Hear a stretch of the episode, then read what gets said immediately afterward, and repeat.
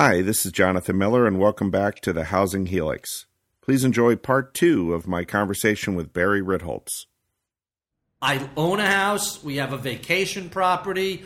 I, I, am talking against my book. People Right. always say, You're really talking your book. No, I'm not short housing. I'm long housing. Right. And I, I just put a ton of money into our current house. We added another bedroom. We took, um, ever, ever since we built a deck off the kitchen, there was a covered open porch in the back Right. that was never used. We bluestoned it. We screened it in. Um, I redid my driveway. This, by the way, this is all started because we had a leak in the garage. there was a leak in the garage, and we start looking at the the roof. And you know what? The roof is a million years old. Let's replace the roof. As Right. long as we're doing the roof, and therefore the gutters and leaders.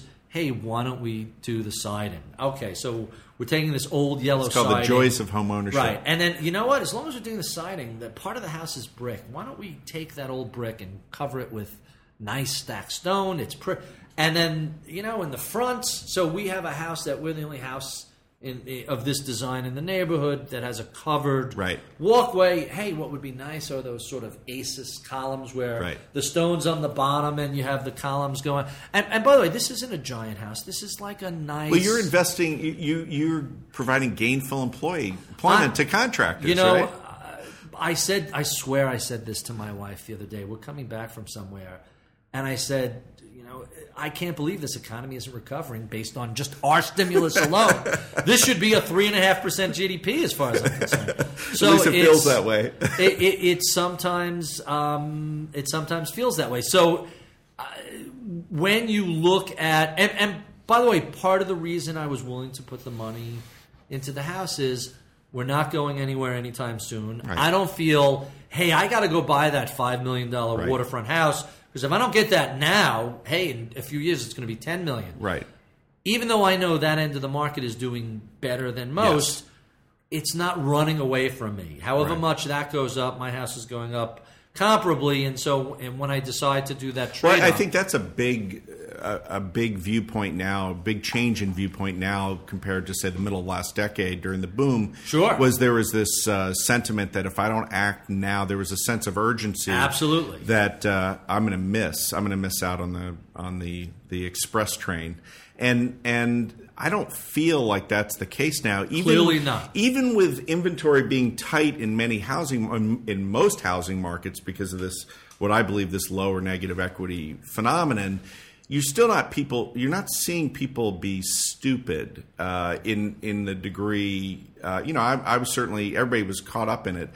I don't think you're seeing that same degree, but I think that if this progresses much longer, where we have low rates, we have very tight inventory in terms of existing properties, at least in metro areas that I'm familiar with, um, I'm worried that we're going to get stupid again as a, as a market. Stupid and not in a condescending way, but sort of that you know we're we're worried about being left out, and maybe the the difference now is employment is unemployment is so much higher than it was during the that's boom. right. That that's part of it. The lack of a down payment and, and clearly the tighter lending rules. Yes. We went from one extreme where if you could fog a mirror, you could get a million dollar Or had a pulse. mortgage um, to, gee, you're qualified, you have a job and a decent Right. credit rating. Not good enough. Right. I mean, it's it's swung. The pendulum has Yeah, it's become irrational. Completely. Well, actually, I contend right now, with everything in play, even with elevated unemployment, that we'd be in the middle of a housing boom right now. Even if we didn't have the underwriting standards of the middle of the decade, we had a, a you maybe historically a more um, balanced, only Right. because you know the affordability factor, like uh, you were talking about. You know, uh, But that's an if then. Oh, yeah, had- if then, right. If, uh, But for that obviously, happen, rates, rates, would, be high. Exactly right. Rates I'm, I'm just so. saying if you if you flip the switch, you know the condition, and, and that's why everybody's looking and say, well, why are we booming? What's going on? And that's not factored into affordability is the Right. underwriting constraints. And, and by the way, I took the NAR's Home Affordability Index Right, a this. few years ago and said, what is this actually based on? And a lot of key things are left out of it. It's really just a function of uh, relative price and interest rates, not employment, not the ability of a family to put a down payment on credit rating. So, so it turned out that a during the math whole- calculation. right? During the entire boom from 2001 to 2006 or seven, there was one month where the NAR said homes were not affordable. One month. Right. Here uh, now, the market dropped 35% later, l- lower, and in some areas 50, 55, 60%, but that was they didn't see anything unaffordable anywhere. It's really a useless metric and uh, the piece I wrote some time ago was it doesn't matter if homes are affordable. Right. It matters if American families can afford to buy homes, right? Right. Homes aren't so much sold as down payment is put on, uh, mortgages qualified for, and, and and actually paid. And so that's a really significant difference. You have to look at Right. it um, from the Right. right. Can they afford to buy or are they affordable? Right, homes are because one- affordable. because one is out of context and one isn't. That's Right? exactly That- right. That's the That's whole. exactly And I think that's actually Which, by the way, is why homes are affordable if you're a wealthy Argentinian or, or, or Right. someone from China. or you have an 800 credit score and your your job is Yeah. firm and you've got a raise and and all that. That's right. Hey, listen, if you're a software engineer, if you're writing algos for hedge funds, you have your choice of mortgages, you have your choice of houses. Uh, it, it's good to be in the top 1%. There's Right. no doubt about that. But I'm looking at the whole macro perspective. I'm looking at the entire market and saying this is a gummed up market. The data that's coming out is really misleading be- Right. for the obvious reasons. It's out of context. And I think over the next six months, six to 12 months, you'll see the usual idiots talk about, oh, this is a double dip. Right. No, no, it's not a double dip. This data was aberrational for the reasons we've discussed. Right. And, and I expect sometime, maybe towards the end of this year, beginning of next year, foreclosures tick up, distress sales Right, you'll see the mix shift and the to price lower will price. start to drop again, Right. and that'll that'll. Well, that, that's why you call your blog the big picture because that's the big picture take. That's I w- right. I wanted to switch gears real quick and talk about uh, your conference. Uh, Aha. and uh, I the reason why I was particularly interested in it, which it's October 10th in New York. Yep. Um, it's on your web. You you you have links on your website. The big picture, which is ritholtz.com.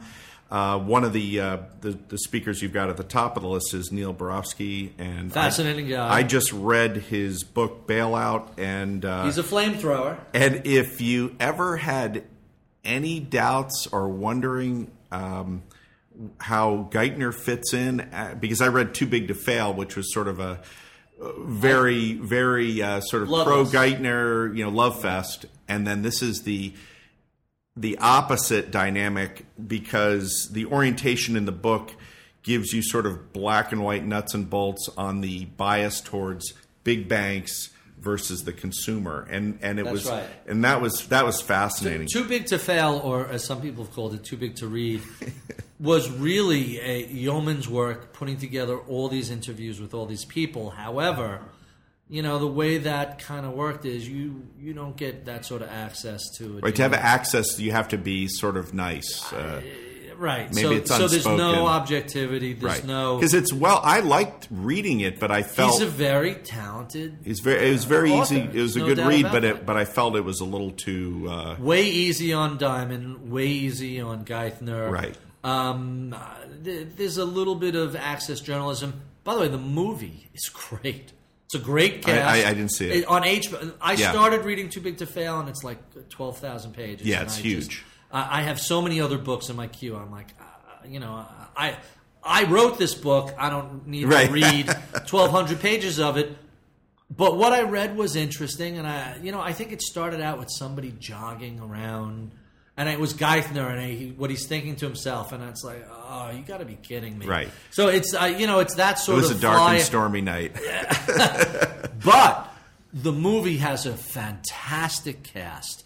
Everybody in it is great, and it really does uh, does tell the story. I mean, there's a line because it's HBO; they can say what they want. There's a line in it where they're negotiating, trying to save Lehman, and one of the lawyers pulls aside Paulson and, and basically says, "You guys aware of what's about to happen with AIG?" No, what, what's going to happen with AIG? And he has to Right. send. They have to pull someone out of a Lehman negotiation to AIG, who's about to hit the fan. And I, I think it was Stanley Tucci was the character Oh, yeah, sure. who turns around and just says, "These guys have no fucking clue what they're doing." And it, it's just such a slap upside your head. It's like, wow, you Wow. know, you really At this scale. the the right at that level, and it's it's just if you don't want to kill, you know, the six months it takes to read the book, I would tell you go to HBO on demand.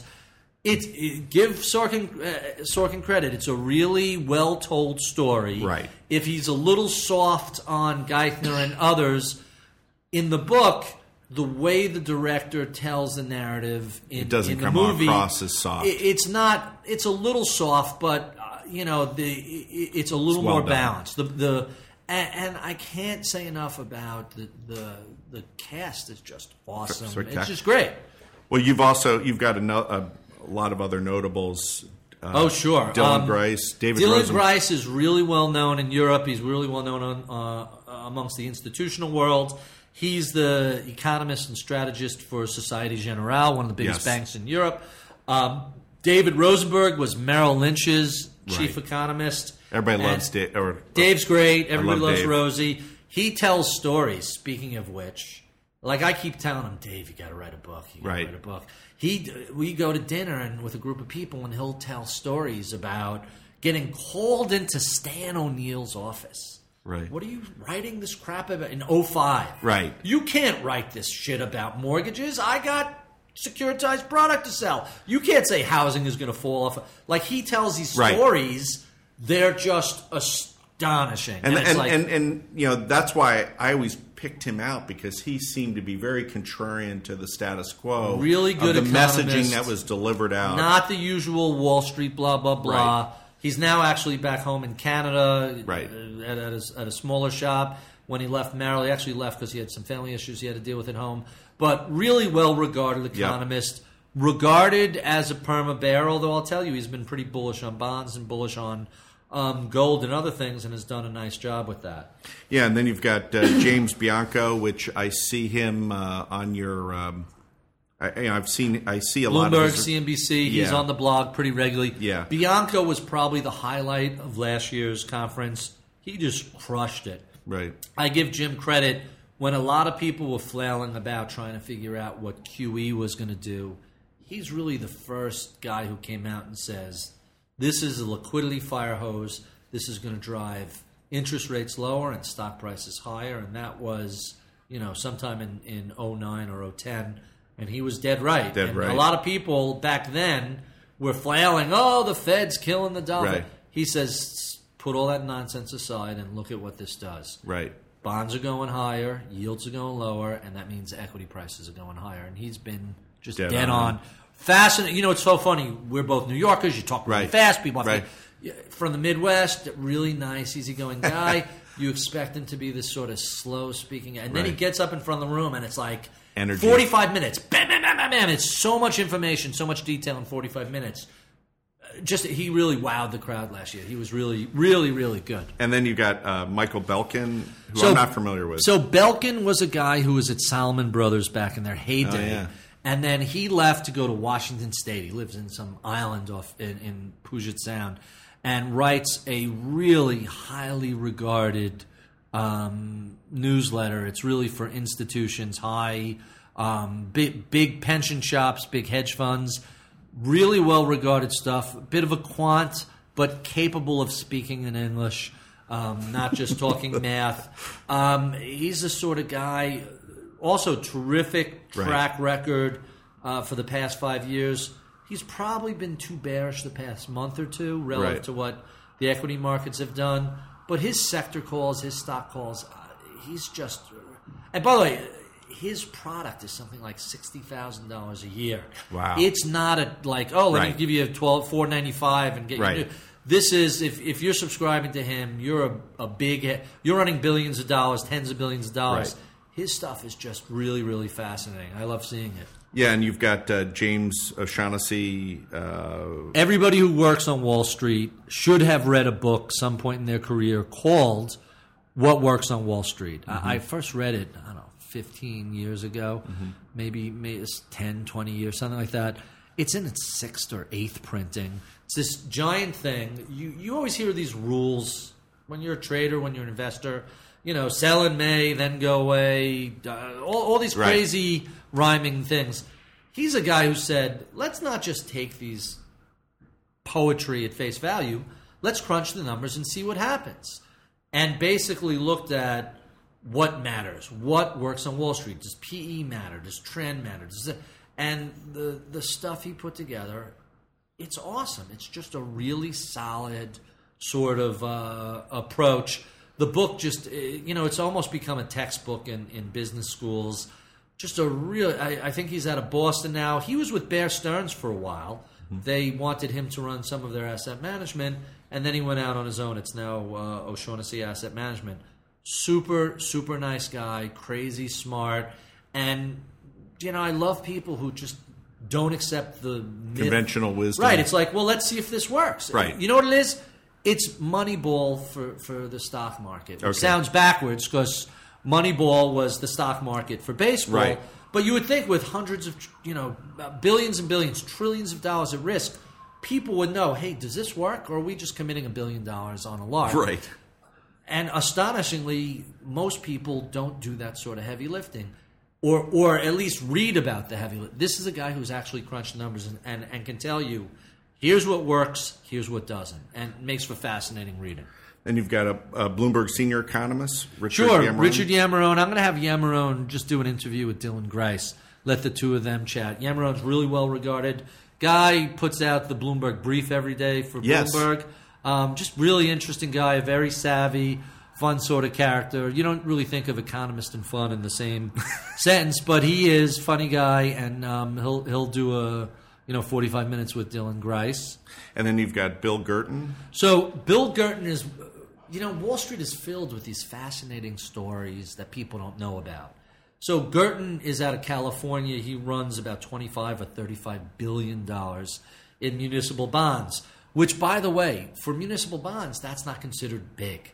You know, you look at PIMCO is two trillion dollars. So uh, this is, but he's one of these guys who figured out early on that the rating agencies don't know what they're doing. The bond ratings are clueless. The and what has happened, if you think about it, uh, you for municipal bonds, you had these muni bond insurance companies, Right. and then you had the rating agencies, and so you had this. Uh, my colleague Josh Brown calls it institutional sloth.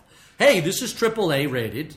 It's insured. What could go wrong? Right. You know, how'd that work out with the subprime stuff? But they figured out that the entire bond industry, more or less, is clueless. Right. And so they built their own bond research department and they're evaluating bonds and they're basically, you know, there's an index and most bond managers try and match their index. They came up with the idea of, you know, we could look at the index and using our own skill set, throw out the crap that we don't want. Right. And so we'll get index or better performance with actually less risk. Incredibly simple, right? Right. fantastic business built on it. Almost accidental. I think he began as a bond analyst, and they teach you all this. cre- There's all this institutional, Right. And he's again another guy who says, "Wait, why do we accept the ratings and the insurance? Why, how do we know the insurance is still going to be there to pay? And why do we accept AAA? Uh, uh, listen, kid, Right. this is how it's You'll done. learn. Uh, you'll right. So O'Shaughnessy, Gurtin, one's looking at stocks, the other's looking at bonds, but it's the same concept of I, I don't really care what Yeah. the industry says. The industry, a bunch of fat, lazy guys who charge too much in fees. Right. And uh, funny how he, I think at a certain point, a couple of big funds came to him and said, "Hey, listen, we like what you have to say. We want you to run some bond money." Twenty-five or thirty-five billion dollars later, he's. Uh, He's, he's got a nice business, and nobody knows who the hell he is. That's Right. what's so fascinating. He handles all the bond um, assets that for us, for our for our Oh, uh, high net worth clients. Yeah, and especially if you have people in New York or California, high tax states. Sure. they they specialize in that. If you're in uh, Florida or Texas, where there's no state income tax, um, it matters a little less. I mean, you're saving. You know, you buy muni bonds; they're typically triple tax free. If you're a New York City resident, you're not paying federal tax, you're not paying state tax, you're Right. not paying income tax. This doesn't matter to most people. But if you have a few million dollars you're looking to generate revenue on without paying taxes, hey, it, it makes a difference. So it's really for a very specific audience, which is probably why most people have never heard of them. Interesting.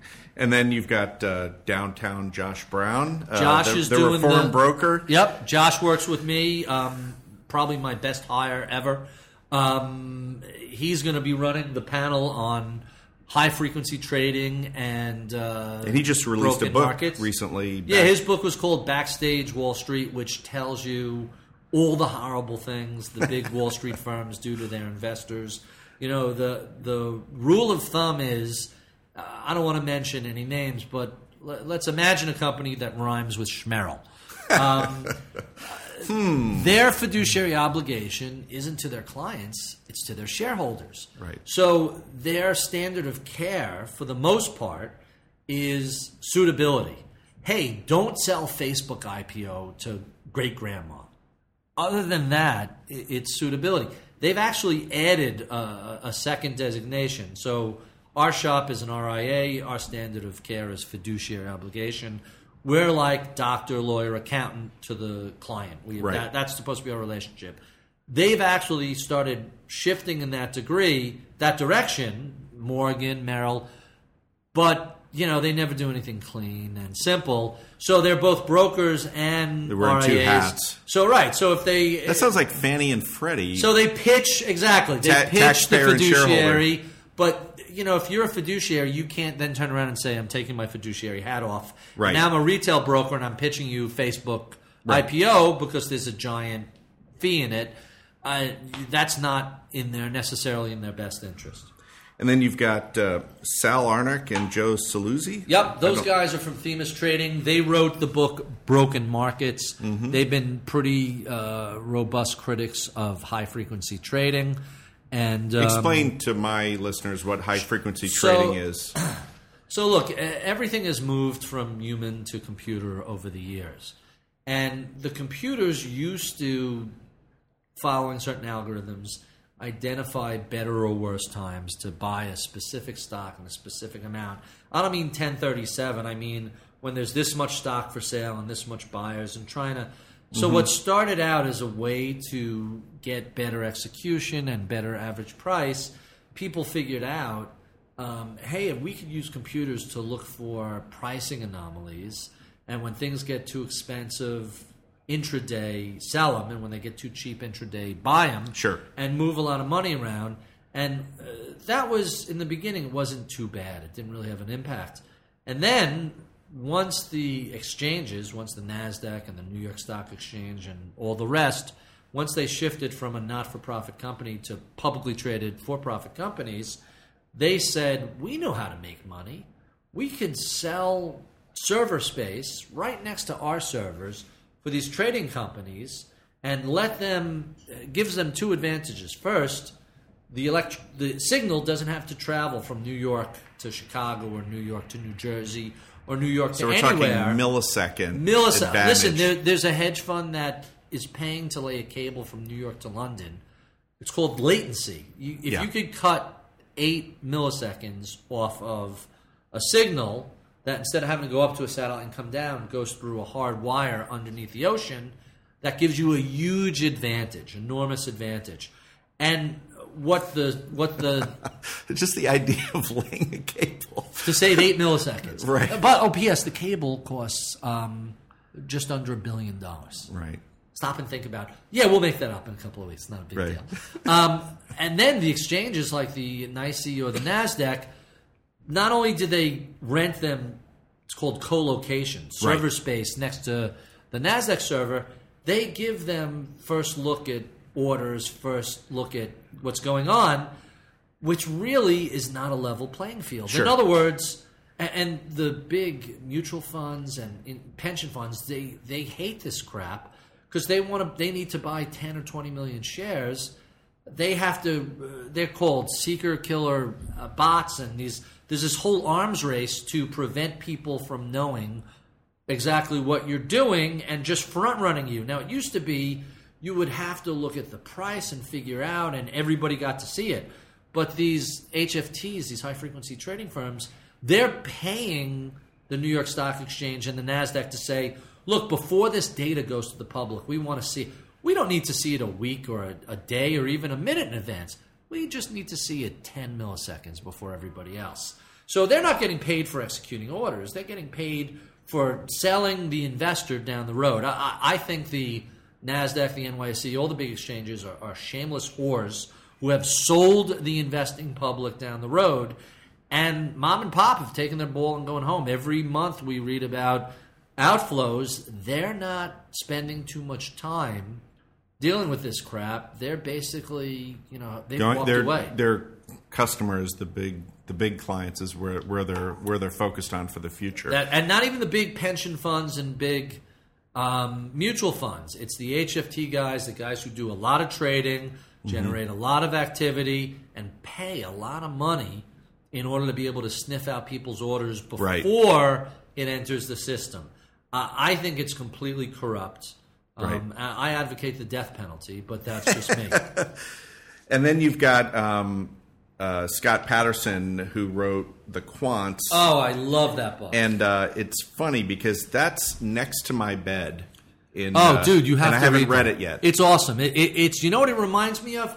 He writes a little bit, not quite Michael Lewis, um, where M- Right. Lewis tells a long narrative story through three or four people. He's still a journalist and tells us the whole Right, story. he's a Wall Street Journal There's reporter. 20, 30 characters in the book. It's a fascinating, fascinating book. And then his latest book is called Dark Pools, Right. which is the next step after the quants. All these crazy algorithmic tradings, all these crazy, crazy things that are going on. Um, I always tell people start with the quants. If you like that, you can read Dark Pools.